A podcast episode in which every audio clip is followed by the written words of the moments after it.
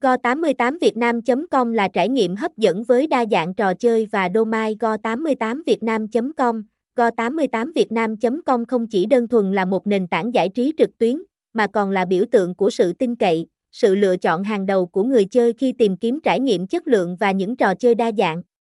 Trong sự phát triển và mở rộng thị trường, Go88 gạch ngang Vietnam.com không chỉ là một phần quan trọng, mà còn là một mảnh ghép không thể thiếu trong chiến lược của Go88. Go88 gạch ngang việt nam com không chỉ đóng vai trò là trang web vệ tinh, mà còn là trung tâm chứa đựng hàng loạt thông tin và nội dung game được kiểm tra.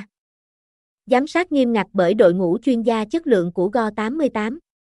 Mọi thông tin được đăng tải tại đây đều được đảm bảo tính minh bạch, tin cậy và tuân thủ nghiêm ngặt theo tiêu chuẩn chất lượng của Go88. Chúng tôi, như đại diện của Go88 gạch ngang việt nam com, cam kết cung cấp một không gian an toàn, chất lượng và thú vị cho người chơi.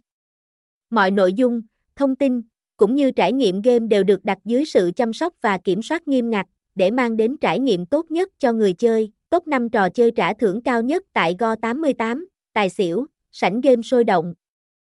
Trả thưởng khủng, sảnh game tài xỉu tại Go88 mỗi ngày thu hút khoảng 2.000 lượt tham gia, với số tiền trả thưởng trung bình lên đến gần 14 tỷ đồng.